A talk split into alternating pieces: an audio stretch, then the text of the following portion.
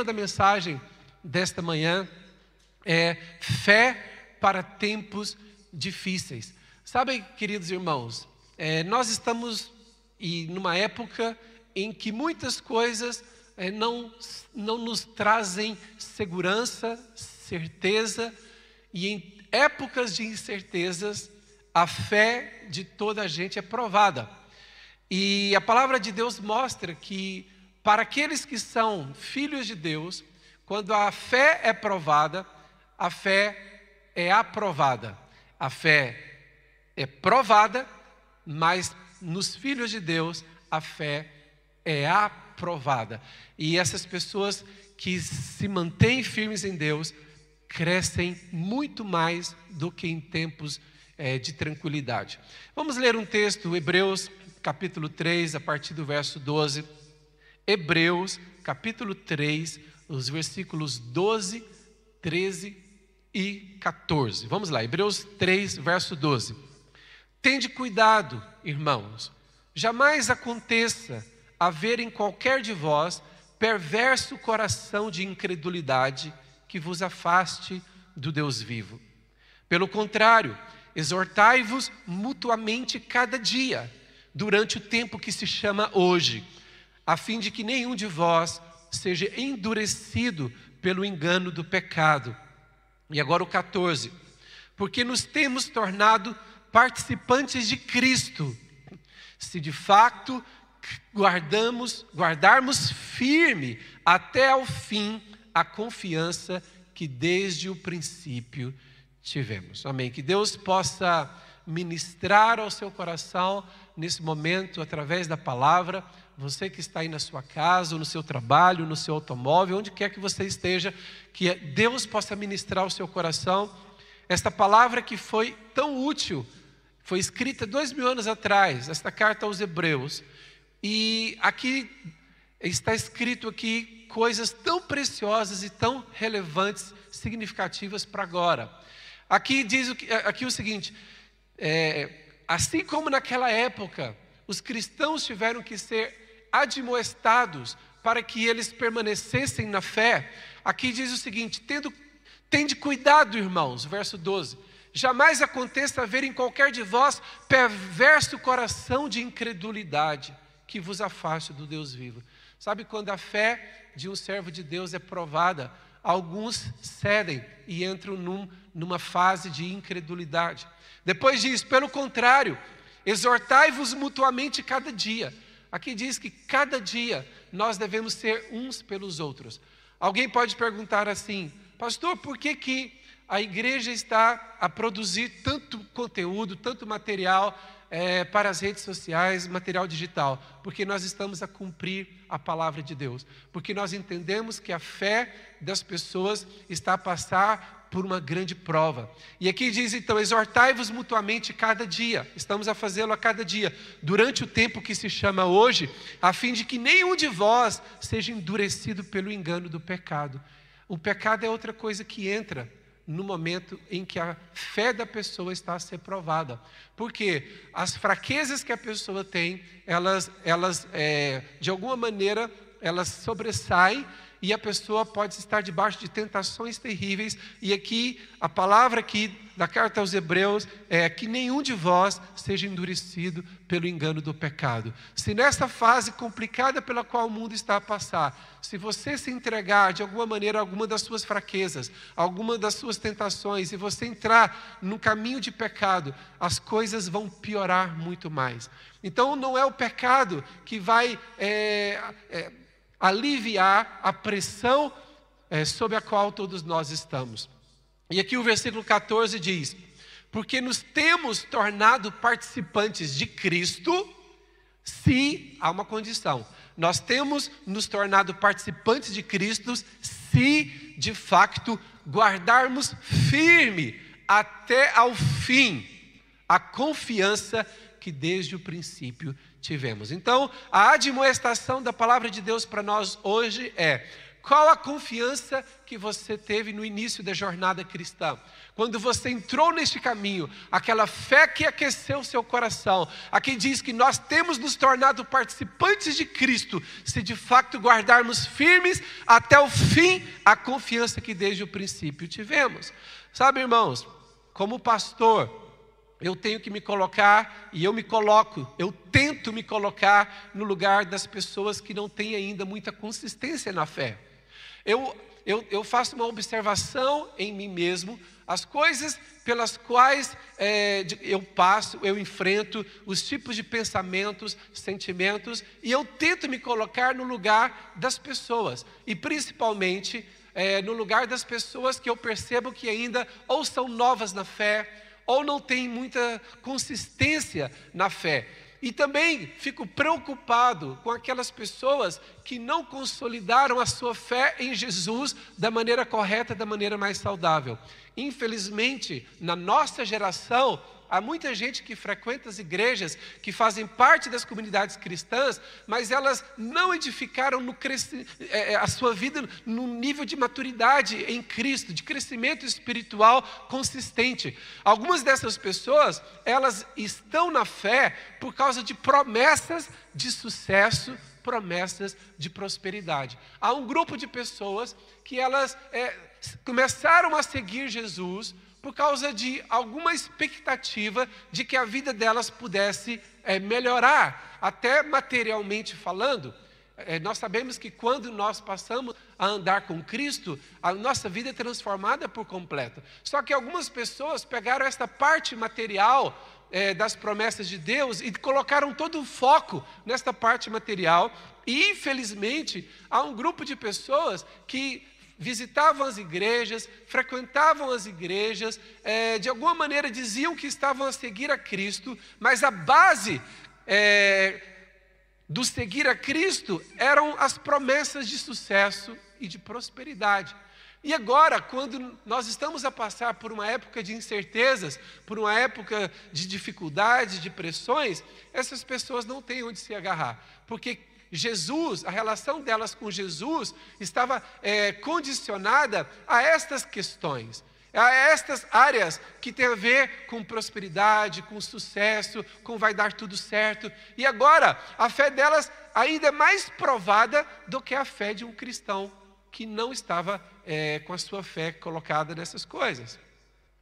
E interessante que algumas pessoas, elas não estão a saber combater o bom combate da fé. O apóstolo Paulo escreveu uma carta ao seu discípulo Timóteo, e isso está escrito em primeira Timóteo seis, verso doze. Paulo disse assim a Timóteo, e eu fico a pensar assim, Timóteo era um grande homem de Deus, Timóteo era um líder de excelência, e se o apóstolo Paulo teve que admoestar Timóteo com essas palavras, quanto mais nós, irmãos, e quanto mais a nossa geração, que é uma porcentagem de pessoas que não tem consistência na fé. Então Paulo disse ao seu discípulo Timóteo, em primeira Timóteo seis, doze, combate o bom combate da fé. O que ele disse foi o seguinte, uh, olha a continuidade do texto, toma posse da vida eterna, para a qual também foste chamado, e de que fizeste a boa confissão perante muitas testemunhas. Paulo está a escrever para Timóteo e está a dizer assim, Timóteo, a nossa fé, ela vai ser combatida, porque sem fé é impossível agradar a Deus, e o diabo sabe disso. E como o diabo sabe disso, ele quer tirar as pessoas da fé, ele quer tirar as pessoas da confiança. E é interessante, irmãos, que na época É, da igreja, nos primeiros, nos primeiros anos, das primeiras décadas da igreja, sabia que havia uma coisa que testava muito a fé dos, daqueles cristãos. E uma dessas coisas é quando algum cristão fervoroso era tomado e, pelas autoridades e sofria ali apedrejamento, como Estevão sofreu, ah, é, passava por, pelo martírio. Alguns eram levados à prisão, por exemplo, os apóstolos foram levados algumas vezes à prisão, o próprio apóstolo Paulo foi colocado algumas vezes na prisão. Então, por causa disto, os cristãos que estavam fervorosos de espírito servindo ao Senhor, imagina só, eles estavam no período de louvor, adorando ao Senhor, felizes, falando da graça de Deus, falando do amor de Deus, servindo a Deus com alegria e confiança. De um momento para o outro, algum daqueles cristãos era tirado deles, era tomado pelas autoridades, era levado à praça pública, e ali ele sofria publicamente. Alguns morriam, É, através de, de eram fustigados por vara, é, alguns eram apedrejados e ali morriam mesmo em praça pública, outros eram levados para a prisão e ficavam ali muito tempo.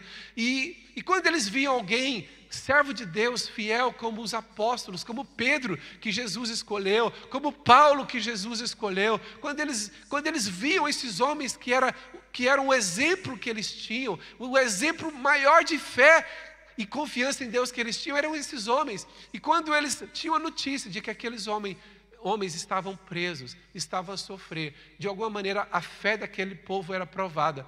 Por isso que o apóstolo Paulo, das prisões, muitas vezes ele escrevia às igrejas, para que eles não ficassem tristes com a prisão deles. E Paulo dizia o seguinte: gente, eu estou preso, mas a palavra de Deus, ela não está presa. Entende? Paulo dizia o seguinte: e eu, eu sou um prisioneiro por causa de Cristo, e isto é um testemunho grande da nossa fé e do que Deus está a realizar no mundo. Então a perspectiva de Paulo era uma perspectiva que, mesmo em momentos de contrariedades, mesmo Mesmo em momentos de muitas adversidades, Paulo sabia que Deus continua no trono, Ele continua a reinar soberanamente, Ele continua a ser Deus, e Ele não falha, Ele, os seus planos jamais falharão. Deus é fiel. Então Paulo exorta Timóteo: combate o bom combate da fé. E agora eu estou a dizer aqui para esta comunidade tão linda, tão querida, tão preciosa, eu estou a dizer para cada um de vocês: combate o bom combate da fé. Não seja derrotado nesse combate, torne-se um vencedor nesse combate. Se há um combate nesta terra, nesta vida, que nós temos que prevalecer, se há um ringue para um combate, se há uma arena para um combate, no qual nós devemos prevalecer sempre, ao combate da fé. Nós não podemos perder a fé, nós não podemos esmurecer na fé. A nossa fé tem que crescer, nós temos que crescer de fé em fé, de glória em glória, dando louvores e honras a Jesus. Sabe, irmãos, assim como o orvalho, assim como o orvalho sobe aos céus e ele prepara as nuvens para uma grande chuva, o louvor, a confiança, a adoração que sobem da terra ao céu, ali preparam as nuvens celestiais para uma grande chuva de Deus que virá sobre todos nós. É nisso que eu acredito, irmãos, que quando nós damos a Deus glória, quando nós damos a Deus confiança, quando nós damos a Deus honra, louvor, adoração, é como esse orvalho que sobe e prepara as nuvens para uma grande chuva que virá. Quando nós damos a Deus louvores, honra e glória, Deus está a preparar nas regiões celestiais uma grande bênção que virá sobre o seu povo. Nós cremos que estamos a passar por um tempo difícil, mas aqueles que é, choram, né? que vão andando e chorando enquanto semeiam, depois eles trarão seus frutos com regozijo, com alegria. Eles vão celebrar, vão regozijar. É esta a nossa confiança, é essa a nossa esperança. Romanos capítulo quinze, versículo quatro. Deixa-me ler esse texto. Romanos quinze, quatro. Pois tudo quanto outrora foi escrito para o nosso ensino foi escrito. Então, o que o, o apóstolo está a dizer aqui na carta aos Romanos quinze, quatro, ele está a dizer o seguinte: que tudo que está escrito, no caso ele se referia aos textos que ele tinha é, acesso, né? Tudo quanto foi escrito para o nosso ensino foi escrito. Para quê? A fim de que, pela paciência e pela consolação das Escrituras, tenhamos esperança. Então, Paulo era um homem de fé. Paulo era um homem de confiança em Deus, um homem de esperança. É um homem que passou por muitas tribulações, por muitas dificuldades, mas ele manteve a confiança em Deus, ele manteve a sua fé.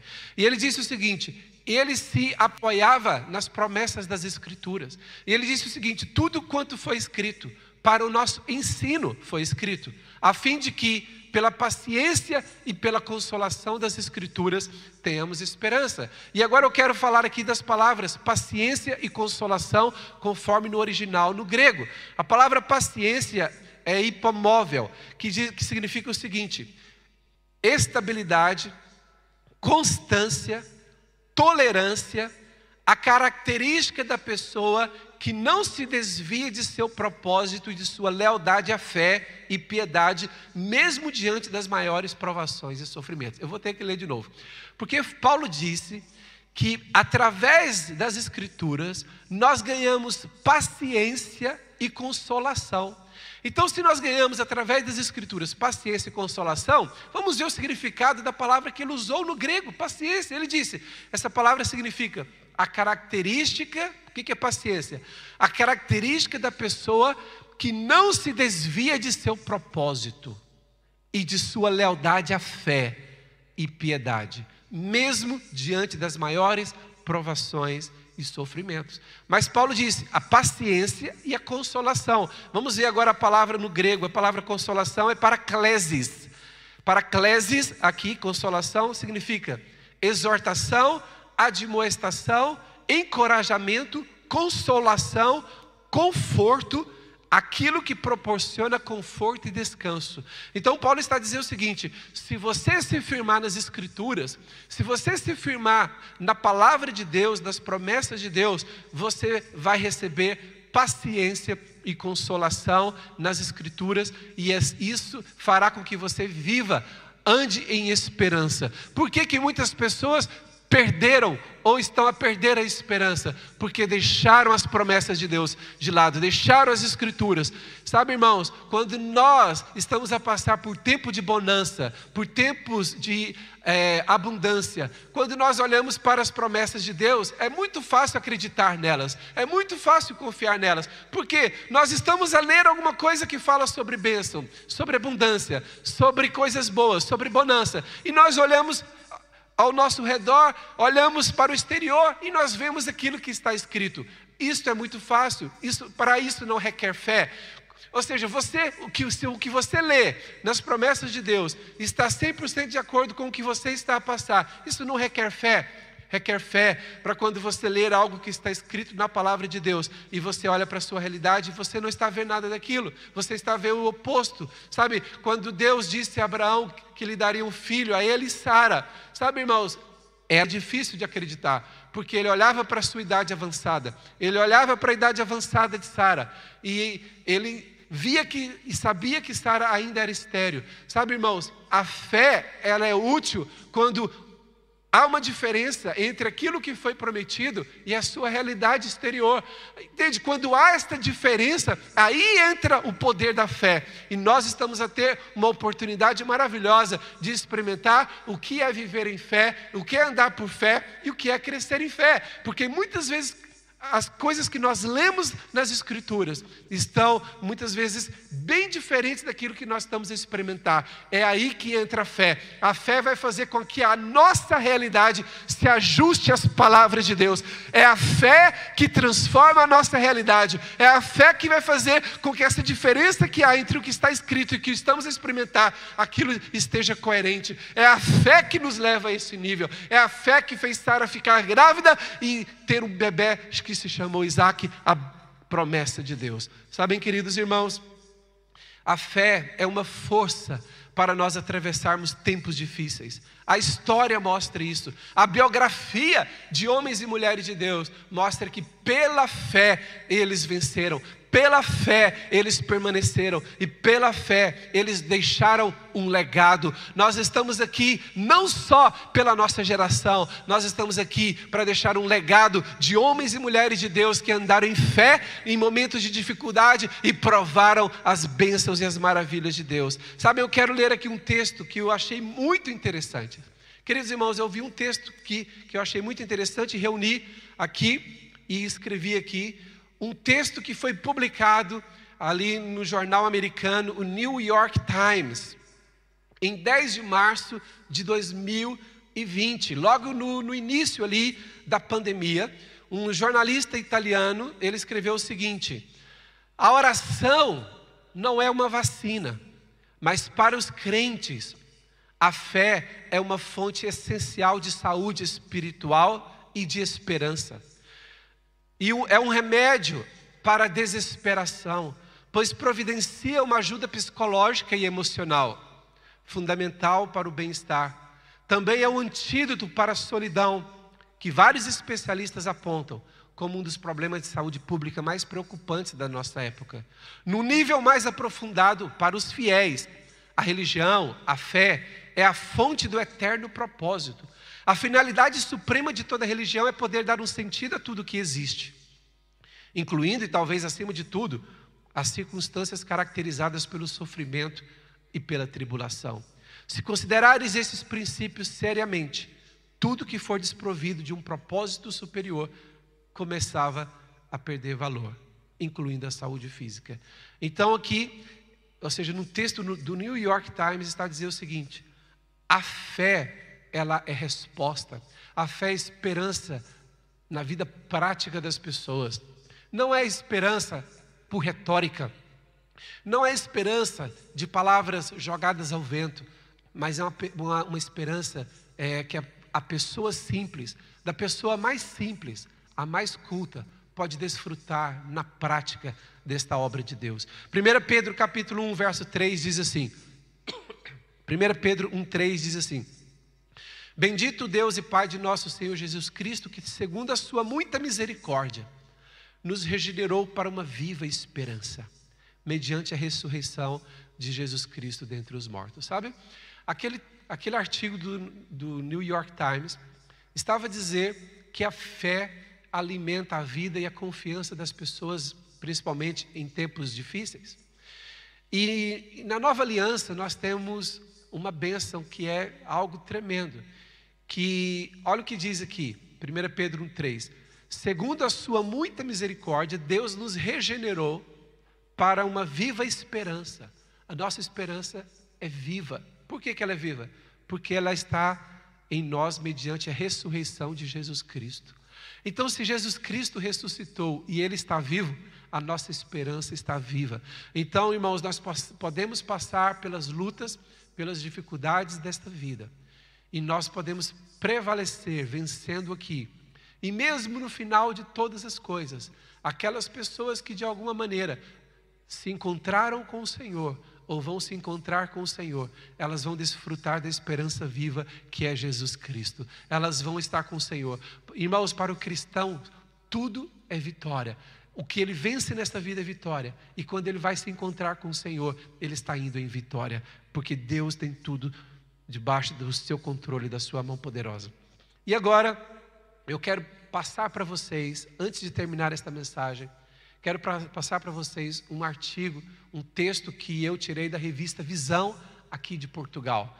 Deste ano agora, a revista Visão, na parte Sociedade, do dia dez de janeiro agora de dois mil e vinte e um, estava a falar, o tema era como a pandemia está a aumentar o interesse pela espiritualidade. Vou dizer novamente o artigo.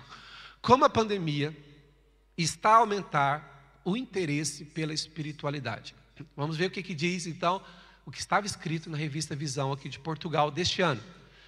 Nas duas últimas décadas, aumentou o interesse dos investigadores pela relação entre saúde e religiosidade, sintonizando-se com as tendências da sociedade civil, como referido no artigo do Washington Post, a oração é o complemento mais comum da medicina convencional, superando a acupuntura, ervas, vitaminas e outros remédios alternativos. Irmãos, isso é científico, é um estudo.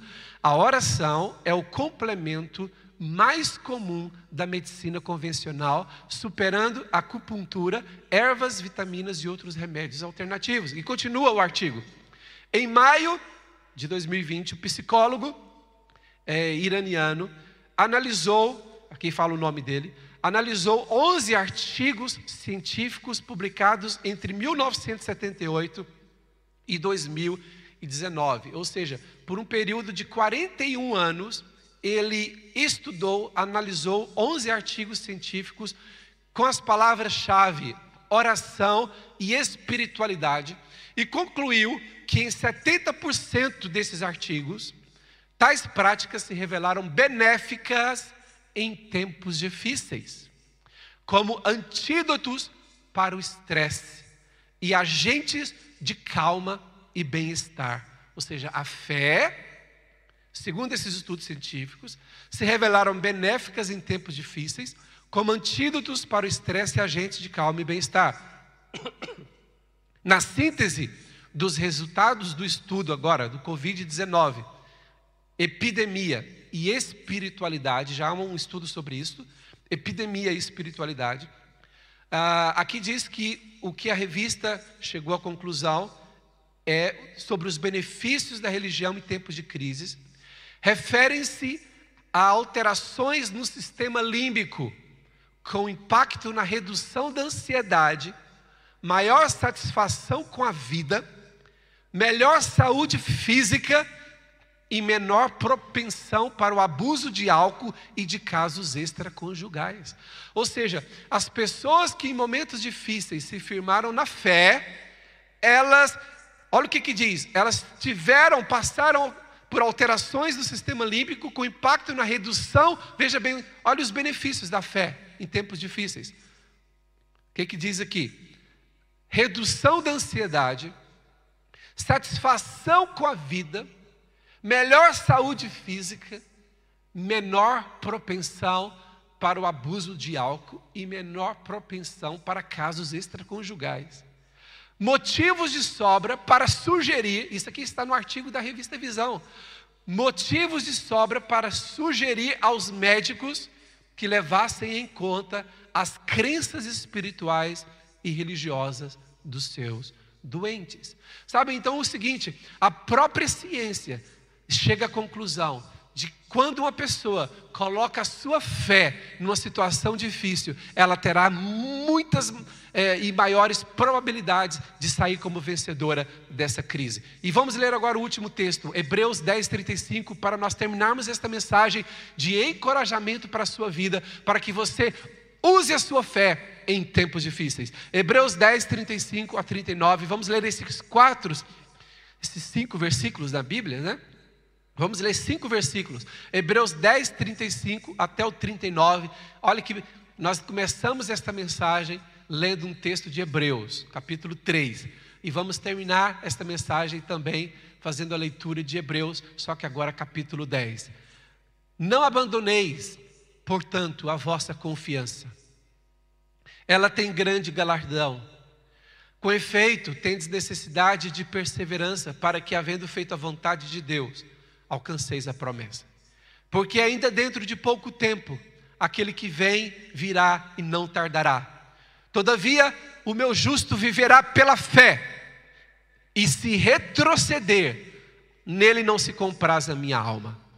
Nós, porém, não somos dos que retrocedem para a perdição, somos, entretanto, da fé para a conservação da alma.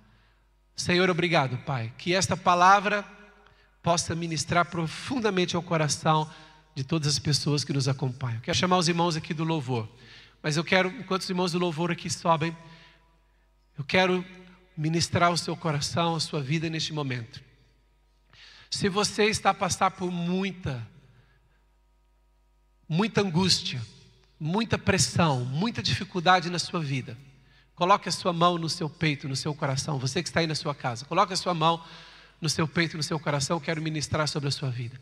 Deus, no nome de Jesus, Pai, só porque essa pessoa está a ouvir esta mensagem nesta manhã, ela vai, Senhor Deus, ter a sua fé levantada. Senhor, levanta agora a fé desta pessoa que está a acreditar, a colocar a, a confiança em Ti, a se inclinar ao Senhor. Ó Deus, levanta a fé desta pessoa agora, levanta o ânimo, todo abatimento, todo desânimo, fora, em nome de Jesus. Levanta o ânimo, a alegria, a confiança, a esperança desta pessoa. Eu declaro a bênção de Deus sobre a sua casa, sobre a sua vida, no nome de Jesus, para a glória do Senhor. Aleluia. Continue a orar enquanto nós ministramos aqui uma parte de uma canção. Aleluia. Aleluia.